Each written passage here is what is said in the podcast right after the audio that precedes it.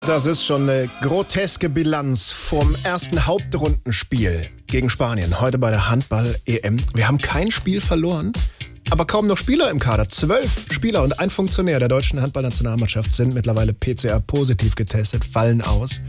Immerhin sind alle PCR-Tests von heute negativ geblieben. Spiel wird stattfinden. Ähm, wir haben ein paar Vorschläge, wie sich der Kader vielleicht retten ließe. Und jetzt fünf Tricks, wie man die Handball-EM retten kann.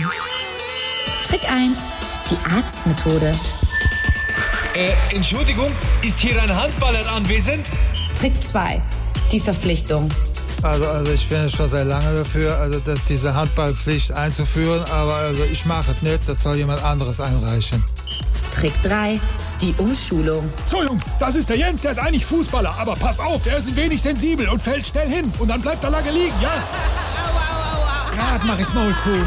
Trick 4. Politiker. Grüß Gott, mein Name ist Markus Söder und ich wäre froh, wenn ich irgendwo mal mitspielen könnte.